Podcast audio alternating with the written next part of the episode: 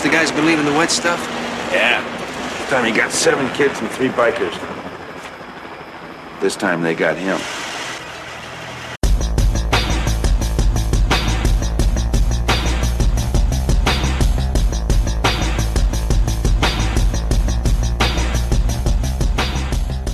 Velkommen i kassen med David Bjerre, så har vi fat i Friday the 13th, The Final Chapter fra 1984. Sandra was just a, a really great kid. But the man that killed your sister is dead. He's alive. Look. Jason is a child, right? Artist's conception of Jason is described by a would-be victim, right? And then the murders. But he's dead. Jason's body has disappeared from the morgue. It was stolen. It was not stolen. Two people at the hospital are missing. Coincidence? He's alive. Alle gode gange fire, om jeg så må sige, så er vi tilbage i Friday the 13th universet med den fjerde film, der påstår, at den er det sidste kapitel. Ja, den er, den er god med dem. Den, øh, den falder jeg altså ikke for. Men øhm, ja, ja, vi har droppet tallet fra titlen, så, så vi hedder altså bare øh, Friday the 13th, The Final Chapter, og vi har også heldigvis droppet 3D-effekterne fra forrige film, og øhm, spørgsmålet er naturligvis så, om vi også har droppet mange af de problemer, der var specielt med den anden og den tredje film. Jamen, øh, det vil tiden vise. Lad os lige hive fat i plottet, før vi snakker om det andet. Når vi starter denne fjerde film, så er Jason død. Well, han fik i hvert fald en økse i hovedet i forrige film, og, øh, og nu bliver han kørt på ligehuset og stoppet ind i en fryser, så øh, ja, altså, det er ikke urimeligt at tænke, at, at, øh, at han, det virkelig er slut for ham nu. Well, naturligvis vågner den kære Jason op igen. Han fortsætter sine myrderier, og der er heldigvis masser af folk at kaste over her i Crystal Lake, fordi i den her film, der ankommer to grupper af, af folk i historien øh, klar til at blive slagtet. Vi møder Jarvis-familien, der bor i et lille hus ved søen, moren, der, der er blevet separeret fra sin mand, og storsøsteren Trish og den opfindsom knægt Tommy. Og øh, den lille familie møder også fyren Rob undervejs, som påstår, at han er øh, på jagt i skoven. Så det er jo det. Øh, og i huset ved siden af, sådan tæt på, på den her familie, der har vi en gruppe unge, der sådan skal tilbringe weekenden med, ja, lidt, lidt i stil med de forrige film. Og der er fire fyre og to piger, men øh, så heldigvis så møder den her gruppe et, et sæt øh, tvillingepiger undervejs, og, og så er vi oppe på, på otte og fire par, og så øh, giver matematikken jo mening. Så øh, ja, og, altså, der er jo ingen grund til at overkomplicere sagerne her. Det, øh, status er simpelthen, at de, de her to familier, de mødes, og de hygger sig i løbet af dagen, og så falder natten på, og så begynder de unge at feste, og ja, så efter et stykke tid, så går Jason i gang med at, at dræbe dem. Og, og meget mere kompliceret bliver det simpelthen ikke i den her fjerde fredag den 13. film. Og denne fredag den 13. The Final Chapter, den er altså instrueret af Joseph Sito. Ham har vi rent faktisk haft i kassen før i forbindelse med Invasion USA. Han har også lavet sådan noget som Red Scorpion i 88 og Missing in Action og The Prowler i 1981. Øhm, Så har vi den her relativt omfattende rolleliste. Lad mig prøve at gå relativt hurtigt igennem den. Vi har Kimberly Beck, som spiller Trish, der er storesøster i den der øh, Jarvis-familie. Og, øhm, og hende har man måske set i sådan noget som Roller Boogie eller Rich Man, Poor Man, Book 2. Så har vi Joan Freeman, der spiller Mrs. Jarvis, altså Trish's mor, og, og hende har man, øh, hun har været med til, tilbage helt til, til 50'erne og 60'erne. Hun er med i Panic in Year Zero i 1962 for eksempel.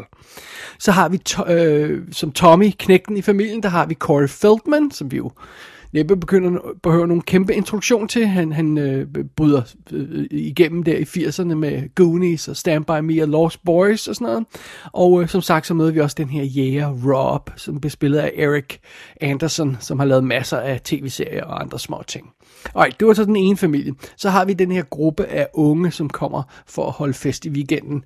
Der har vi Barbara Howard som Sarah, der er den søde, anstændige pige, og, og, og hun øh, har Øh, også været med i sådan noget, skuespillerinde har været med i sådan noget som øh, Falcon Crest og Amityville A New Generation.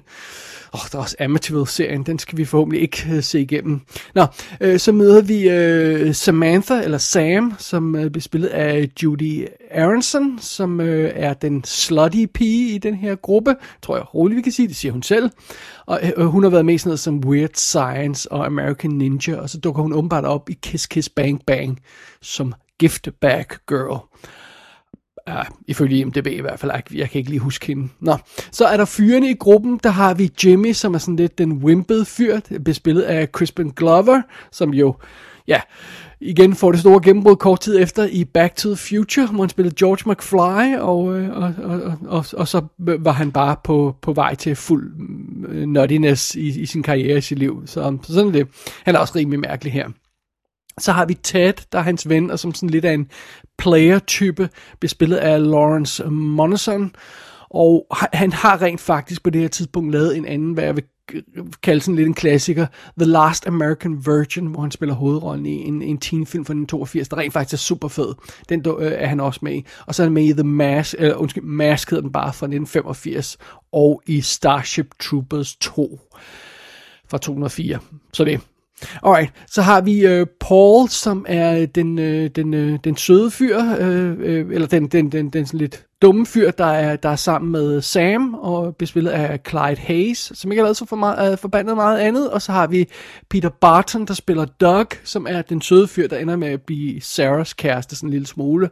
Og øh, den skuespiller har været med i The Young and the Restless soap operaen i øh, øh, ja, adskillige år, årtier. Så møder vi altså også de her to tvillinger, Tina og Terry hedder de, spillet af Camille Moore og Carrie Moore. Det er åbenbart den, øh, den første nævnte, der er sådan mest skuespillerkarriere. Hun har været med i Days of Our Lives, øh, øh, øh soap opera og, og par andre ting, og Carrie Moore har så også været med i en lille smule ting. Og, og konceptet er så, at Tina er den slutty tvilling, og, og Terry er så den knap så slutty tvilling, og, og, og så, sådan, sådan er det. Og øh, så dukker Ted White op som Jason i den her film. Han er stuntman og, stuntman og nogle gange skuespiller, og øh, et betydeligt bedre valg til rollen rent fysisk end den forrige skuespiller, de havde valgt til træeren. Så, øh, så den, den del er i hvert fald på plads.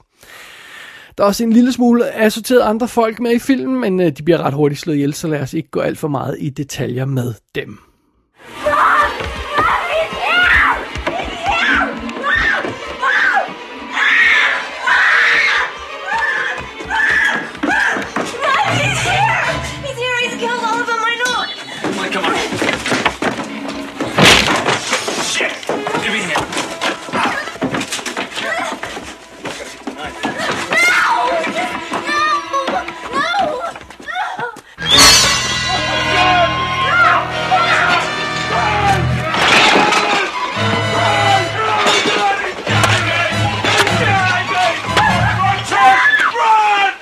Jamen, øh, så er det jo lidt med lidt nervøs mine, at vi starter den her 4. fredag den 13. film, fordi spørgsmålet er, skal vi virkelig igennem endnu et kvarters ligegyldigheder og referat af forrige film endnu en gang, som vi har skulle de to for, på de to foregående film? Uh, ja, det, det skal vi faktisk lidt, og så ikke helt alligevel. Uh, men uh, ja, lad os kigge lidt nærmere på det. Ligesom det er tilfældet med de to foregående film, så starter firen her ganske rigtigt med et referat af, af, af forrige film. Men i stedet for bare at vise finalen for den forrige film, så gør den noget lidt anderledes. Vi husker scenen i toeren, i part 2, hvor alle de her lejer vejledere sad om lejrbålet og hørte på skræmmehistorierne om Jason. Øh, og den historie blev så fortalt af deres anfører Paul.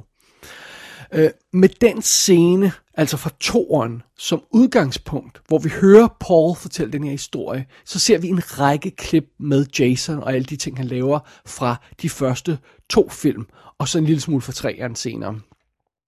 og det lyder faktisk meget tilforladeligt, det her med, at, øh, at vi, vi ser klip fra, hvad der er sket tidligere i franchisen, mens vi hører den her øh, lejrebowls historie, røverhistorie om Jason. Øh, men det giver faktisk ikke helt mening, fordi hovedparten af klippene i den her montage er fra toren. Og Paul han fortæller sin historie om, hvad Jason laver i datid. Så han sidder altså og siger, øh, Jason tog sin hævn over teenagerne. Det siger Paul på lydsiden, og så ser vi klip fra de her brutale mor, som Jason laver en time senere i samme film. Hvorefter der bliver klippet tilbage til lejrebålet, og så ser vi de her folk intens sidde og lytte på historien øh, om dem selv, der bliver myrdet lidt senere. Altså, det, det ligner fordi scenen er lidt dårlig, det her referat er lidt dårligt konstrueret, så ligner det, at Paul han sidder og fortæller en skræmmehistorie ved at bruge eksempler, der ikke er sket endnu. og, og, og, og, øhm, og scenen er naturligvis ikke konstrueret for karakterens skyld, den er konstrueret for vores skyld, fordi det er os, der ser klip for de her film undervejs, så det er os, der skal lige være up to date her, når vi ser øh, firen, men det er lidt sådan lidt bizart puffer, det er lidt en besynderlig konstruktion, man kunne måske have gjort noget lidt andet, for det virker lidt off, det her med, at karakterer sidder og hører på en skræmmehistorie, og så ser vi klip af, at de selv bliver myrdet. Det er underligt. Det virker underligt. Men øhm, heldigvis, så, så grundet den her relativt hurtige måde, eller den her øh, nye måde at gøre tingene på, så kommer firen relativt hurtigt igennem det her referat, så jeg tror, vi er nede under øh, tre minutter på det her referat af forrige film i, i, den her, i det her tilfælde, hvor det var seks minutters klip, vi skulle se øh, i, i to foregående film. Så, så vi kommer relativt hurtigt videre i historien, så det, det, det går nok alt sammen alt, alt lige. Og øh, derefter så går vi efter det her referat af, af træeren, så, så, så fortsætter firen her med en, øh, en interessant scene. Det er sådan en omfattende sekvens, der udspiller sig kort tid efter finalen på træeren.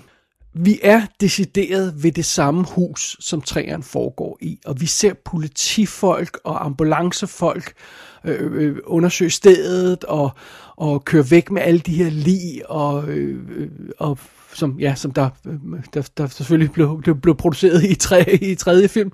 Øh, og et, et af de her lige, der bliver kørt væk, er så Jason.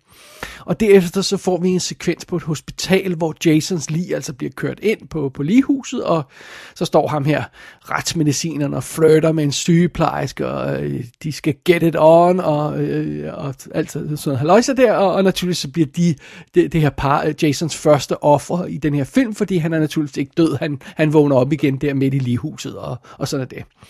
Og jeg må tilstå, at den her øh, øh, introduktion fungerer faktisk rimelig godt. Det, det føles lidt anderledes, det føles lidt frisk i forhold til, hvad der er gjort tidligere i franchisen. Øhm, øh, det er fedt at starte ud i den her skov øh, øh med, med politi og, og biler og ambulancevogne og sådan noget, hvor, hvor skoven den sådan er badet i det her blåt øh, røde blinklys fra, fra, fra bilerne. Det, det fungerer vildt godt, det er vildt cool at se på, og de kører væk med alle linjer, det er vildt dramatisk, og det er faktisk creepy, når de her ambulancefolk kører, kører Jasons lig, der selvfølgelig er dækket af et hvidt klæde, når de kører det ind på, øh, på hospitalet, og hans arm falder altså ned af borgen der, og sådan noget, åh nej, han livet, åh nej, det var bare armen, der faldt ned, og sådan noget. Altså det er meget sjovt, og, og øh, man venter naturligvis på, at han vågner op hvert øjeblik, det skal være, så er vi heller ikke dummere end det, men, men det, det er meget godt sat op, og det fungerer faktisk meget godt. Og, øh, og, og så, så det er en lidt mere positiv start på den her film, når vi sådan kommer ind i kød på den, end, end øh, det har været på, på de to foregående film.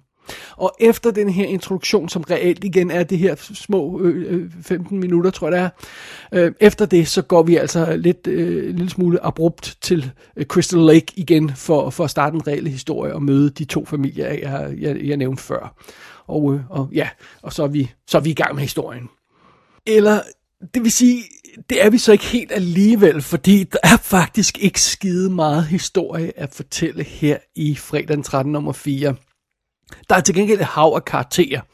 Jeg tror altså, det, vi er oppe på 12 stykker i alt. Det var sådan øh, familien der på tre, og ham jægeren, og så seks teenager, to tvillinger, ja, 12 styk alt i alt.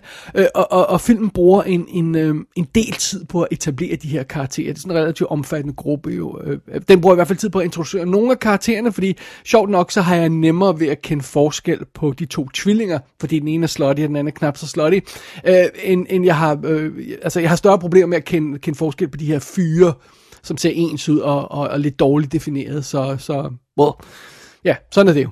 Øh, men øhm, den her etablering af de her 12 karakterer fylder det meste af filmen på bekostning af noget reelt plot. Øh, Der, der sker ikke rigtig noget i filmen. Der, der sker ikke noget øh, spændende. Der, der, der er ikke noget an, øh, plot andet end de her to familier, de her to grupper, de hænger ud i deres huse, og så bader de lidt, og, og that's about it. Øhm, og, og, det det er i sagens natur ikke skide opfindsomt, og det er heller ikke særlig interessant at se på. Der er sådan hints til en bedre historie, der kunne noget mere. Der er hints til en hævnhistorie undervejs i filmen. Den her jæger Rob, han øh, er ikke ud at jage bjørne, eller hvad det er, han påstår. Han, det viser sig, at han er bror til den storbarmede Sandra fra part 2. Og det er så Jason, han rent faktisk er ude at jage i den her skov. Han går aktivt efter at prøve at fange Jason. Det er lidt anderledes, det er lidt mere interessant. Okay, for, for, for lige at hoppe med på den del af historien, så skal man lige tilgive filmfolkene, at de har glemt, at de her film foregår over så kort tid, at toren, hvor Sandra hun blev slået ihjel, øh, øh den er rent faktisk udspillet sig for to dage siden, eller sådan noget, en stil, eller tre dage siden, hvor meget det nu er. Så, så det er virkelig urealistisk, at den her bror pludselig skulle have øh, fundet ud af, at søsteren er død, fundet al den her information, fundet ud af, at Jason var stukket af, og nået frem til den her skov. Men never mind you all that, det er faktisk en meget sjov idé, og den havde fungeret meget godt, hvis man havde kørt den ordentligt i stilling, og havde fået det her, den her del af plottet ordentligt med.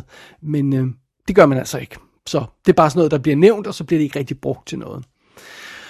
Øhm, jeg kan også godt se aftegningen her i den her fire af noget, der kunne fungere i det tilbagestående plot, det her vi har øh, øh, ellers i filmen. Og øh, øh, altså, hvis man havde fokuseret på den her Jarvis-familie, og havde haft dem i centrum, så altså det her trækløver af, af, af moren og storesøster og lillebror, hvis man havde fokuseret på dem som centrum i historien, og så brugte de her øh, 6-8 øh, teenager ved siden af, som sådan en kanonføde, der kunne dø undervejs, og så kunne vores familie opdage, at der var noget galt. Hvis man havde gjort det, så havde det virket okay, tror jeg, men det gør man altså ikke.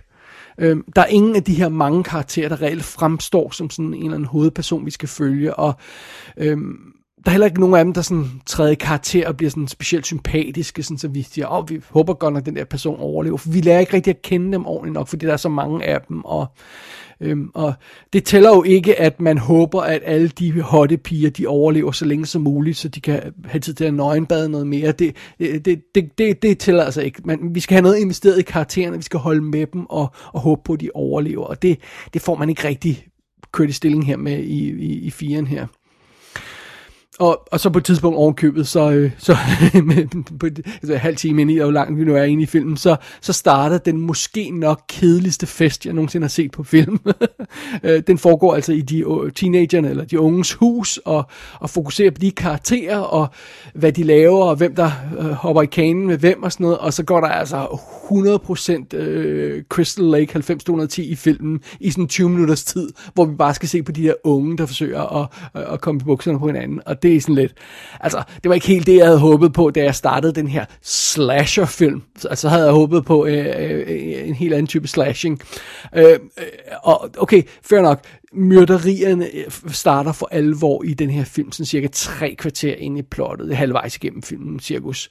Og det er måske ikke så slemt, når det kommer til stykket, man skal lige i gang, og man skal lige etablere etableret det hele og sådan noget. Men, men jeg tror bare, det er fordi, vi er på fire film nu, så jeg er altså blevet en anelse utålmodig for at få gang i noget af det her øh, good stuff, som jeg er blevet lovet dig i fredag den 13. serien, og som der nærmest ikke har været endnu, så, øh, så, øh, så det, det er derfor, jeg er lidt utålmodig her, så for at få gang i noget ordentligt øh, myrderier. Men problemet med at få gang i de her ordentlige myrderier, som jeg siger, det er jo, at det her, det står og falder igen på Jason. Og, øh, og han, han, er, han er et problem. Det er han simpelthen, den her karakter. Fordi, hvem er han? Og hvad vil han? Og hvorfor vil han det? Øh, I Seven, for eksempel, der har morderen den her frygtindgydende plan, der bare tonser afsted, og han har et iskoldt budskab med sin plan. Det virker virkelig godt. Seven er jo også verdens bedste film, så det, det er måske unfair at sammenligne, men forstå mig ret.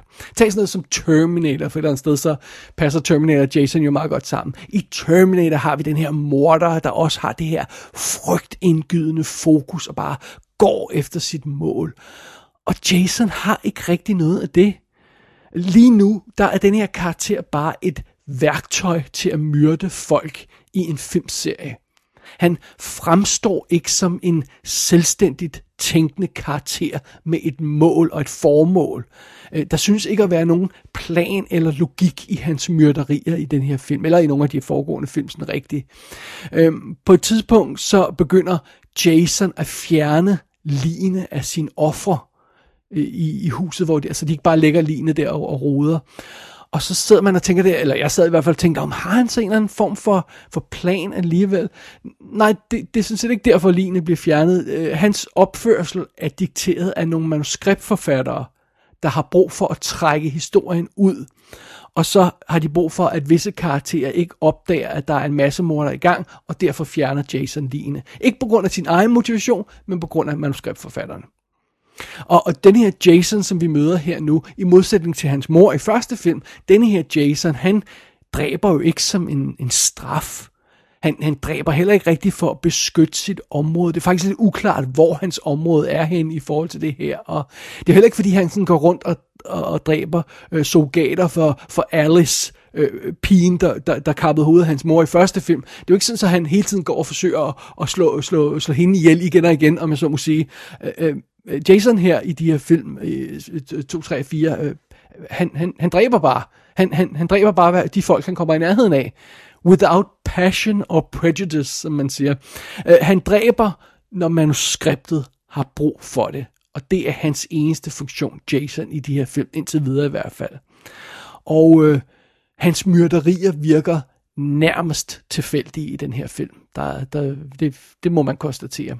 Og så er der også det her med, at karaktererne, der rent faktisk bliver myrdet i, i denne fjerde fredag den 13. film, øh, de dør alt for hurtigt. Øhm, det gælder naturligvis for en film af den her type. Det gælder for den om at slå øh, den rigtige person ihjel på den rigtige måde, på det rigtige tidspunkt, så hvert dødsfald har maksimal effekt.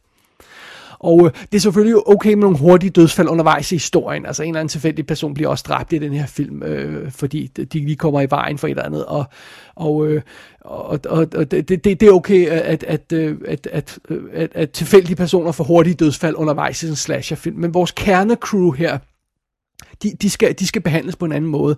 Det er ikke okay, møjsommeligt at bygge en karakter op i en time for så henkastet at slå den her karakter ihjel, uden at få noget rigtig reelt drama ud af det. Det er ikke okay. Altså, det skal gøres bedre. En eller to gange her i, i fredag 13. 4, der, der, øhm, der har filmen fat i noget, der gør et følelsesmæssigt indtryk. Der er, nogle, der er et par brutale, tragiske momenter i den her film, der, der har fat i noget af det rigtige, hvor man siger, okay, det er sådan noget der, vi skal have mere af. Men øhm, men de få momenter, de drukner altså i et hav af ligegyldigheder og spildte chancer, simpelthen. Og når alle de her myrderier så for alvor går i gang i Friday the 13th, the final chapter, så går der altså ikke lang tid før det begynder at gå ned ad bakken for den her film. The Final Chapter udvikler sig til et vomitorium af continuity-fejl og fysiske umuligheder simpelthen. Øh, der er alt fra sådan noget som øh, komiske, ufrivilligt komiske brister i logik. Øh, for eksempel på, på et tidspunkt så øh, følger vi den her karakter Trish, der stormer hjem for, og, øh, øh, af frygt for Jason, og så begynder hun at hamre søm i hoveddøren på, på, på det her sommerhus, eller det her hus, de er i, for at forhindre, at Jason kommer ind. Og den her dør, som hun hammer søm i, øh, ud over de søm intet vil gøre ved Jason, øh, men, men den dør er jo altså lige ved siden af de her kæmpe glasruder, der nemt kan blive smadret. det, er bare, det er bare det er så dumt, hun står der og hammer de her søm i den her dør, og så kunne Jason bare lige række hånden igennem ruden ved siden af. Altså okay, fair nok, måske er hun i panik eller sådan noget, men det, det er alligevel dumt at se på, for en karakter står og gør det. Øh, der er helt vildt mange løse ender, når det her plot øh, sådan for alvor kommer i gang. Der er hele karakterer, hvis skæbne vi aldrig rigtig får fastlagt. Jeg jeg er rimelig sikker på, at hunden i filmen forsvinder uden nogen forklaring på et tidspunkt. Øh, og, og, øh, never to be seen again. Øh, så det, det er meget underligt. Jeg bemærkede i hvert fald ikke, at, at hunden vendte tilbage på, på et tidspunkt. Nå, anyway. Øh, der, det er også tit, at den her film mangler sådan nogle små transportscener, fordi man ser en karakter, der, der, går, der er på en location, og så pludselig er det på en anden loca- location uden forklaring. Og nogle ting kan man jo godt slippe afsted med i en film, når musikken spiller, som vi plejer at sige. Men lige i en film af denne her type, hvor der er en morder på spil, og vi har sådan en relativt begrænset location, de her to huse, vi leger i. Så det er faktisk rimelig og vigtigt at vide, hvor folk er sådan rent geografisk i forhold til den her morder, sådan så vi, ja, vi ved, om de har noget at frygte, og så man skal passe på, at man ikke bare laver de her, og muligvis er det bare, fordi der er en lille transportscene, der er klippet ud, men, men det, det, kommer til, det kommer til at virke påfaldende, at, at, at jeg ikke aner, hvor folk er i det her sted, og, og hvor Jason så er i forhold til dem, og det, det, er jo, det, er jo, det er jo en rimelig vigtig ting at holde styr på. Der er også nogle fejl i den her film, øh, der, der, der grænser sig til hvad jeg vil kalde mega store continuity fejl. Øh, og det er jo ikke sådan noget som, jeg mener ikke sådan noget som, at øh, en, øh, øh, et, et vindue står åbent i en scene og er lukket i næste, eller der er et vandglas, der har lidt mere i en scene i forhold til den næste. Altså, jeg snakker decideret om, at der er momenter, hvor der dukker et lig op i en scene, og det lig lå ikke der for to minutter siden. Så hvordan i verden er det kommet derhen? Og der er også mere Øh, slemme eksempler, hvor det, hvor det faktisk er svært for mig at vurdere, hvad der gik galt. Er det her en continuity-fejl? Er, er scenerne blevet omstruktureret? Mangler der igen nogle, nogle små bidder af nogle af scenerne, som forklarer tingene? Øh, tag sådan noget så for eksempel, som på et tidspunkt, så dræber Jason en karakter i stuen på det ene hus. Og få øjeblikke senere, så flår han en pige ud af et første salsvindue. Så han er altså teleporteret fra stueetagen til den anden side af huset på ydersiden af første sal af uansagelige årsager. Og af uansagelige årsager, så teleporter han tilbage til køkkenet igen, for lige at hente den kniv, som han glemte ved det første mor. Altså, det er jo nonsens. Det er sådan, hvor jeg tænker, at er det bare fordi, der er noget omstruktureret, eller har de her filmfolk overhovedet ingen fløjtende idé om, hvor Jason er? Øh, I en anden scene, der ser vi, at, øh, at Jason han forlader et hus efter at have myrdet en fyr, og han løber efter en pige. Og vi kan tydeligt se, at Jason han er tomhændet. Og få øjeblik, så bliver, øh, bliver den her pige skræmt, da den myrdede fyrs lig bliver kastet gennem vinduet. Så, men vi så jo lige, at Jason han havde ikke noget lig med sig. Så Jason har altså tonset ud af huset for at forfølge pigen. Så han gået tilbage i huset, hvor han kom fra, gået hele vejen ned i kælderen, hentet livet af fyren, slæbte det op igen, løb efter pigen igen, tonset livet gennem vinduet, og så kunne han skræmme hende, og så kunne han i øvrigt vælte ind ad døren. Øh, altså, det, det, det er jo nonsens. Det er vås. Og, og igen, ja, ja, det kan godt være, der er en, en, en mere praktisk forklaring på, hvorfor det er gået så galt. Men det er bare nonsens at se på. Det ligner tjusk og ævl. Og øh, jeg må indrømme, der er nogle af de her logiske og praktiske og continuity-mæssige problemer i den her film, der er så grælde og så slemme at se på, at jeg et øjeblik legede med ideen om, at Jason han ikke arbejdede alene. Har Jason rent faktisk en hjælper, der kunne sørge for nogle af de her ting. Det, det er så påfaldende, hvor fysisk umuligt de ting, der sker i filmen er, at jeg, jeg tænkte, der må simpelthen være en god forklaring. Der må simpelthen være den forklaring, at han pludselig arbejder sammen med en eller anden. Øh, måske har han fået en apprentice eller sådan noget. Men okay, der er også en god forklaring på, øh, tror jeg på, hvorfor, hvorfor tingene går så galt i den her film. Men det er altså mere simpelt. Jeg tror simpelthen, filmfolkene er fløjtende fucking ligeglade, om det her lort hænger sammen eller ej. Og ja, det gør det så ikke. Og nu ved jeg selvfølgelig godt, at nogle af de her ting, jeg brokker mig over i den her film, og i nogle af de foregående film, er, er generelle problemer for den her type film, for teen slasher-genren. Det kan være ting, der, der også dukker op i andre film. Altså, Fredag den 13 er jo langt fra den eneste teen slasher-franchise. Altså, der er jo øh, Halloween-film, uh, Nightmare on Elm Street, uh, Sleepaway Camp, Slumber Party, Massacre og Prom Night, og hvad vi ellers skal komme i tanke om. Og, og jeg har ikke set alle dem, så jeg ved ikke, om, om de har samme problemer, men det, det, det kan man sagtens spille mig ind. Men fidusen er jo, nu, nu snakker vi om fredag den 13. film her. Det er de film, jeg har foran mig, så det er, det er dem, jeg tillader mig at, at, at, at brokke mig over nu her. Øhm, øh, velvidende, at det måske er generelle problemer for, for, for, for franchisen, men det, det, det, det kan jeg ikke tage stilling til lige nu. Lige nu er det de her film, der pisser mig af med deres inkompetence, så øh, ja, og så må vi jo deal med det. Ja, yeah. sådan er det jo. Som opsummering, så, øh, så vil jeg sige, at Altså det bedste, man kan sige om Friday the 13th, The Final Chapter, det er, at den, begy- den begynder i det mindste at ligne sådan en slasherfilm. Der er nogle virkelig grafiske dødsfald i den her film. Desværre stadigvæk lidt påvirket af censuren, så nogle gange bliver klippet lidt for hurtigt væk fra dem. Men hvis man er hurtig på freeze frame knappen, så kan man altså se nogle virkelig awesome ting. Så, så øh, vi er på vej i den rigtige retning, i hvert fald på det punkt. Men på næsten alle andre punkter, der er det her en ekstremt svag film, ligesom toeren og ligesom treeren. Jeg er konsekvent overrasket over, hvor uspændende de her film er. Og, og The Final Chapter er lodret kedelig det meste af tiden. Det er den simpelthen. Og på trods af titlen uh, Friday the 13th, The Final Chapter, så er det altså åbenbart ikke slut endnu. Der kommer rent faktisk en femte film. Det er den, vi skal se næste gang. Den hedder Friday the 13th, A New Beginning. You son of a bitches. I starter det hele en gang til, for helvede da. Øh, men okay, måske, måske, måske er der alligevel potentiale i den næste film, fordi slutningen i det her såkaldte final chapter, det åbner faktisk op for en interessant mulighed. Det ser ud som om, i slutningen af den her film, at Jason er død. Og det ser ud som om, hans plads bliver overtaget af en morderisk, psykopatisk lille Corey Feldman. Altså, kan det virkelig passe, at Corey Feldman den nye Jason? Okay, fordi hvis det er tilfældet, så glæder jeg mig godt nok til næste film, fordi det bliver awesome. Friday the 13th, The Final Chapter, er som sagt ude på DVD og Blu-ray, og der er den her fantastiske Shout Factory box. Der er ingen unrated udgave af filmen, men det trænger den godt nok til. Det kommer dog nok aldrig. Gå ind på ikassenshow.dk for at se billeder fra filmen. Der kan du også abonnere på dette show og sende en besked til undertegnet. Du har lyttet til I Kassen med David Bjerg.